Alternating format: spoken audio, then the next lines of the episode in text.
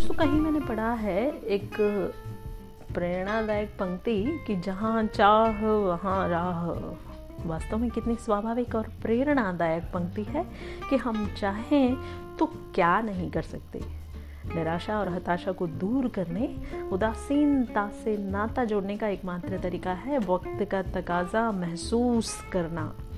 आपने अब तक किया ये सब ठीक था? परंतु वक्त आज भी हमारे साथ कदम दर कदम चलने को तैयार है। अतः आइए उसके कदमों की गति से अपनी गति मिलाने का आह्वान करें।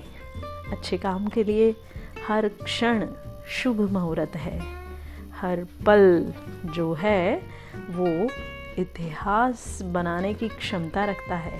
तो अपने हर पल को, हर क्षण को संभालिए और दिल से जी लीजिए और खुश रहिए। Tata bye bye see you फिर मिलेंगे।